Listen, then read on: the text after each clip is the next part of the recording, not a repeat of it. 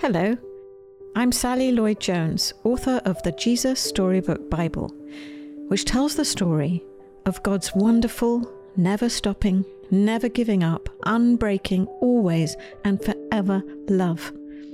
Welcome to the show. Today, we're celebrating an anniversary. I can't really believe it's 15 years, but it is. It's the 15th anniversary of when the Jesus Storybook Bible was first published. So we thought we'd look back at the inspiration for writing it and celebrate together all that God has done in those 15 years. I'm reminded of what my friend Amy Grant shared in our very first podcast episode, uh, in episode one, where she shared about loaves and fishes moments. She was thinking about that little boy who gave Jesus what he had, who gave Jesus his not enough, and how God made it more than enough, turning a tiny lunch of just five loaves and two fish into enough food to feed 5,000 people, with leftovers. Amy's mindset is that when she walks into a situation that is above her or way beyond her, when she feels inadequate, she asks herself this question quote, What do I already have? I want to share it. I want to share it believing that a little bit can go a super long way in God's hands. End quote. That really describes everything I believe about writing the Jesus Storybook Bible. I was overwhelmed at the idea of even attempting to tell the story of the Bible in a way that little ones could understand, in a way that they could grasp the magnificence of the love God has for them. I knew if God didn't do it, it really wouldn't get done. So I gave him what I had, well, and God did the rest. So in this episode, we're going to share how God took our not enough, mine, Jago's, the whole team's not enough, and made it multiply into all he wanted it to be, as only he can do.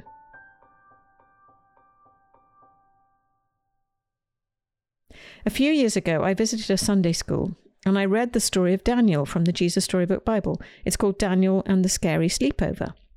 And I was reading to some six year olds. Um, and one little girl in particular was sitting so close to me, she was almost in my lap. Her face was bright and eager as she listened to the story. She was utterly captivated. She could hardly keep on the ground and kept kneeling to get closer to the story. At the end of the story, there were no other teachers around, and I panicked because I'm I'm very good at getting children excited, but I'm not so good at getting them to calm down. So anyway, I panicked and went into automatic pilot and I heard myself, to my horror, asking, "And so children, what can we learn from Daniel about how God wants us to behave?" And as I said those words, it was as if I'd literally laid a huge load on that little girl, like I'd put a burden on her shoulders, like I'd broken some kind of spell. She crumpled right in front of me, physically slumping and bowing her head. I won't ever forget it. Because it's a picture of what happens to a child when we turn a story into a moral lesson. When we drill everything down into a moral lesson, when we don't let God's wonderful, never stopping, never giving up, unbreaking, always and forever love take center stage, then we make the story all about the child and what the child should or shouldn't be doing. We make it all about us. But the Bible isn't mainly about us and what we're supposed to be doing. It's about God and what He's done. It's about the God who just can't stop loving us, who moves heaven and earth to be near us. Reading from the introduction to the Jesus Storybook Bible. The Bible isn't a book of rules or a book of heroes. The Bible is most of all a story. It's an adventure story about a young hero who comes from a far country to win back his lost treasure. It's a love story about a brave prince who leaves his palace, his throne, everything to rescue the one he loves. It's like the most wonderful of fairy tales that has come true in real life. You see, the best thing about this story is it's true. There are lots of stories in the Bible, but all the stories are telling one big story the story of how God loves his children and comes to rescue them. It takes the whole Bible to tell this story, and at the center of the story, there's a baby. Every story in the Bible whispers his name. He's like the missing piece in a puzzle, the piece that makes all the other pieces fit together, and suddenly you can see a beautiful picture.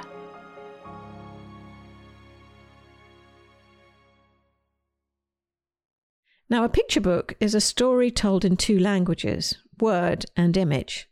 So the words are only half the story. I'm so grateful to Jago for the other half of the story. I'm grateful for his beautiful illustrations, which engage the tiniest humans as well as the oldest ones. His illustrations that show all of God's children in all of their wonderful, unique diversity, and his illustrations that have that key ingredient to any children's book heart.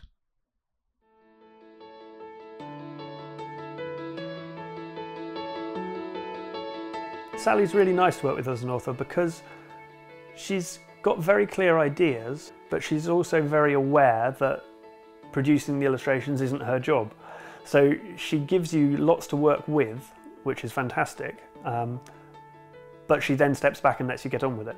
So it's a really nice combination that she's got very clear ideas of what she wants and how she thinks things should look, but then she hands it over to you and lets you do your part of the work.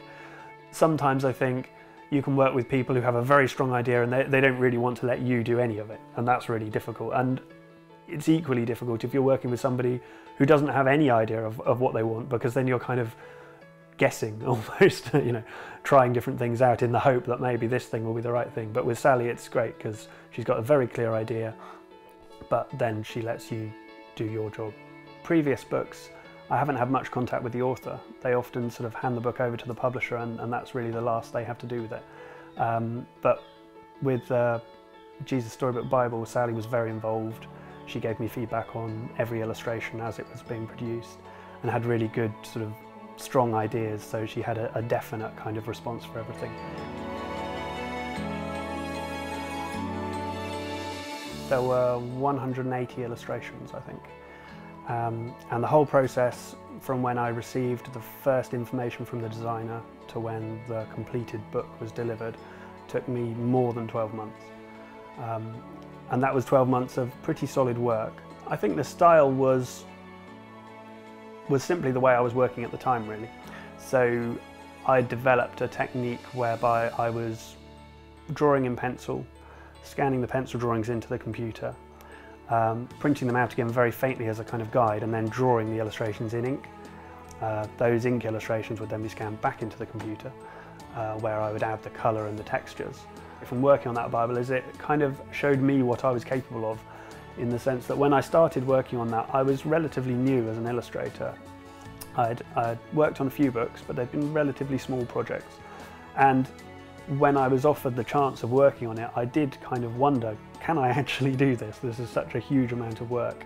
Um, and I think the fact that I did it and it was successful kind of really sort of uh, showed me that yes, I could do a project like that. Um, I can complete 180 illustrations whilst moving house and having a child. Um, you know, and if I can do that, then you know, I can do anything.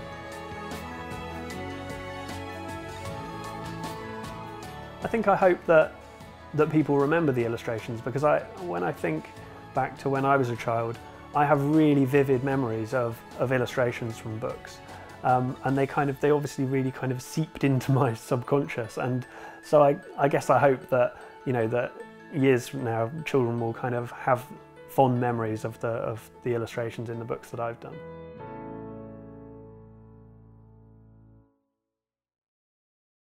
So, children's books are written for the ear. They're written to be read aloud. As I wrote the Jesus Storybook Bible, I would read each chapter aloud myself, and immediately I could hear what wasn't working and where it needed to be changed.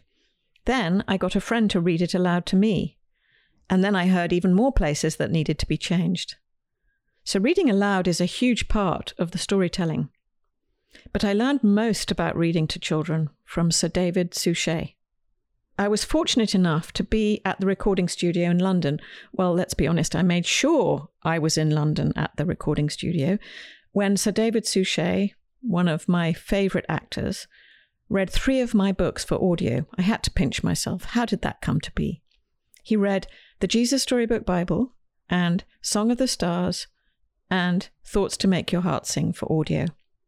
And yes, just in case this is news to you, the whole of the Jesus Storybook Bible is on audio, read by David himself. It's masterful. In fact, some children are so impressed with his voice that they actually think it's God's voice. So there's that.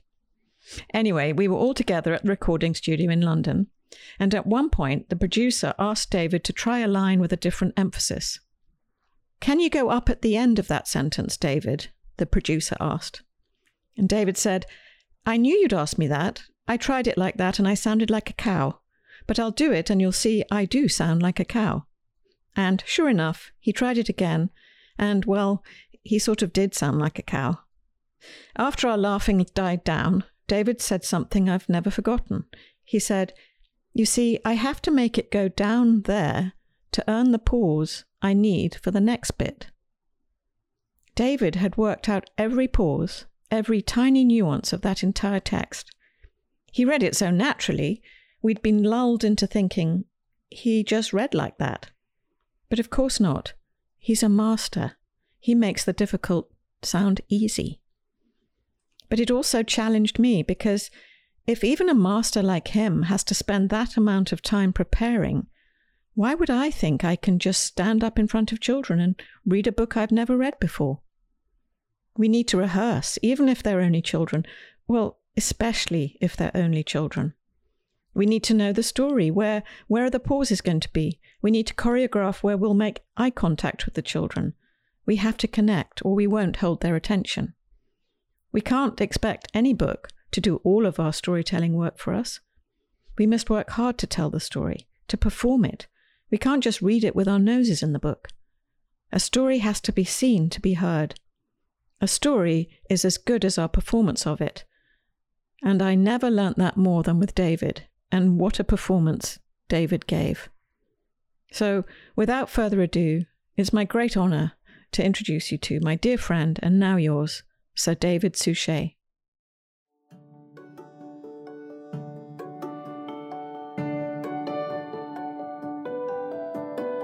The Jesus Storybook Bible was for me my first acquaintance with Sally's works, and uh, I found it extraordinary. And what I found most extraordinary was the reaction uh, of everybody who has read and listened to it. And I'm convinced, actually, that, that, that Sally uh, has quite a unique gift. It's her way of making that which today might seem a bit dull and over-familiar, very alive and fresh. Sometimes uh, the things in the Bible become so commonplace that you think you know them. But Sally has this gift of extracting them from the Bible, great themes, great complex themes, and makes them so very simple, which is what I think maybe the Bible was meant to be in the first place. And I think that us human beings can overcomplicate it. And Sally has opened it up in a wonderfully fresh, unique way. And may I say, not only for the little ones or children, but for people of my age too.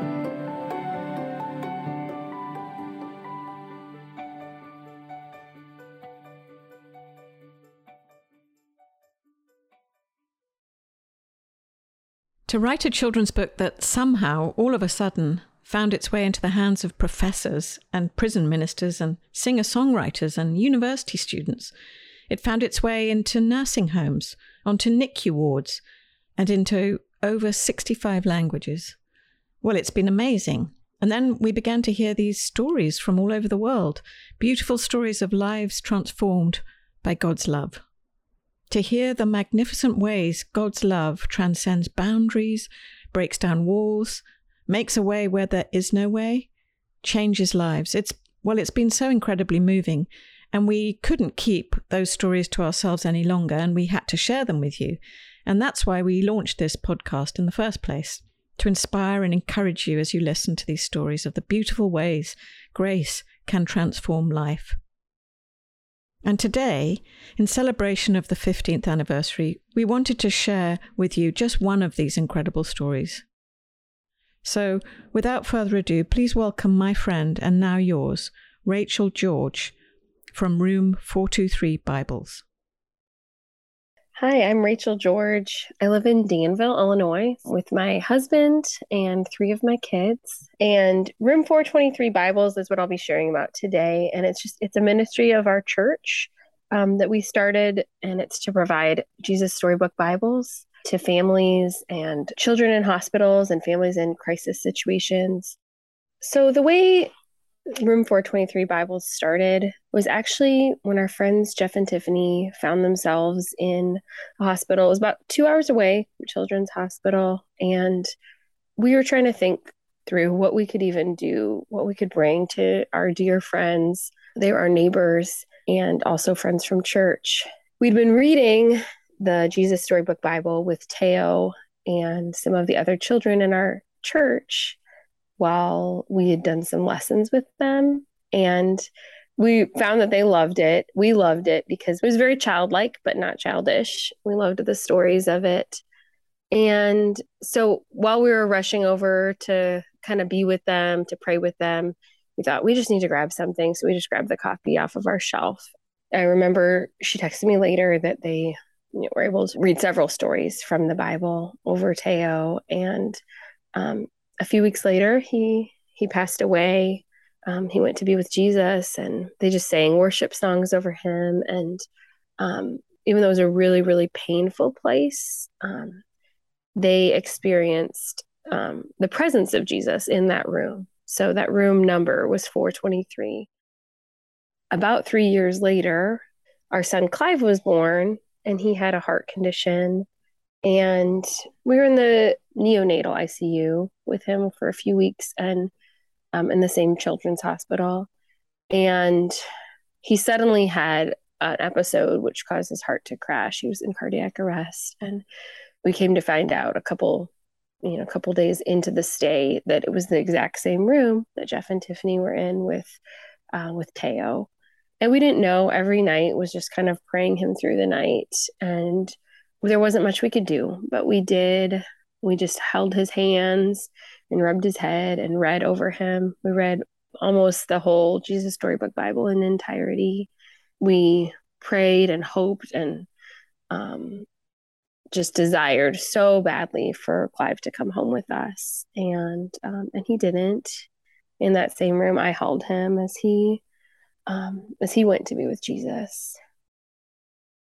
We just like Jeff and Tiffany, just experienced a lot of holiness in that room. It's just so hard to explain because it was such a painful experience, but it was also a room where, you know, we felt very, very close to Jesus, where we felt um, just so desperate, so, yeah, on our knees before Him. So after we left, um, we just knew that there was just something special that God was doing on all of this and in bringing our stories together and having these two little boys who uh, lived a block apart, would have lived a block apart. Clive never actually got to come home.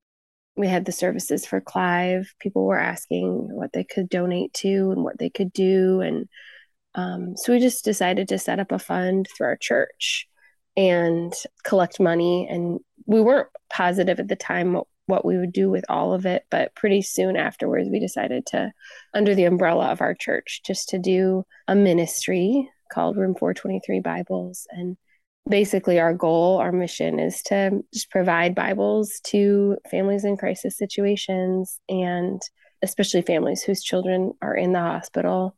And for parents, especially, the full book of the Bible is just so overwhelming to open up when you're in a crisis. It just feels like you don't know where to start, especially if you're not familiar um, with the word. And so to have these um, these children's Bibles, you know, they're for the kids, but they're also for the whole family as the parents read over them and hopefully find a lot of truth and a lot of hope within the pages.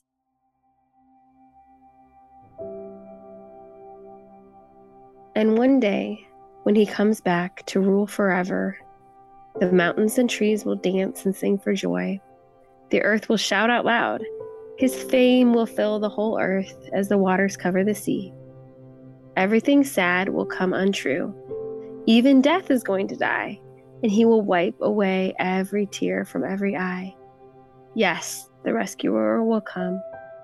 Look for him, watch for him, wait for him. He will come, I promise.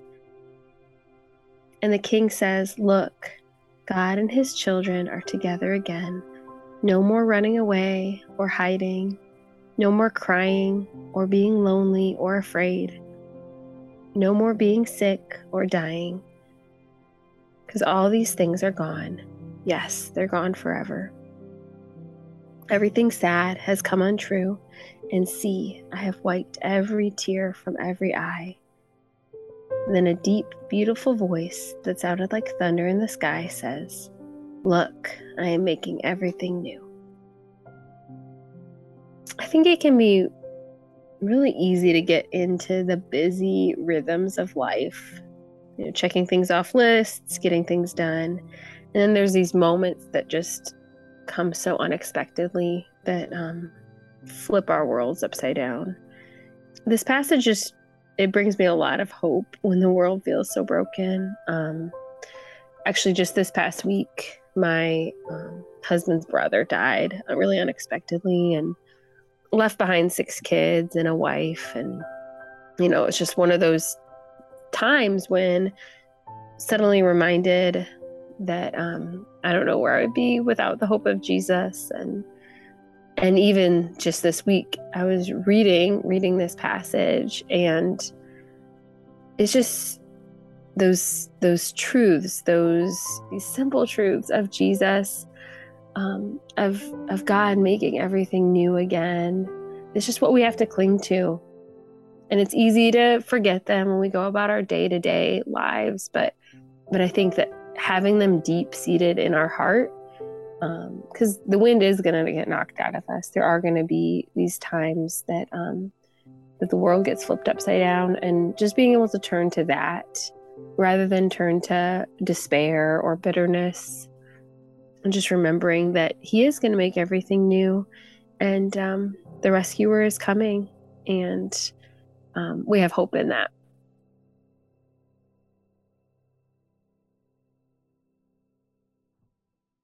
When I go into schools and churches, I usually ask children two questions. First of all, I ask them, How many people here sometimes think you have to be good for God to love you? They tentatively raise their hands, and I raise my hand along with them. Then I ask them, And how many people here sometimes think if you stop being good, God will stop loving you? Almost without fail, every hand goes up. These are children in Sunday schools. These are children who know their Bible stories. These are children that think if they mess up, God won't love them. Somehow, they've missed the most important thing of all. They've missed what the Bible is all about. I wrote the Jesus Storybook Bible for all the children like them and for the child I once was. My prayer in writing the Jesus Storybook Bible was that children would meet that rescuer in the pages of the book and know, without any doubt, that God loves them. Not because they're good, but because He is, and that He won't ever stop loving them.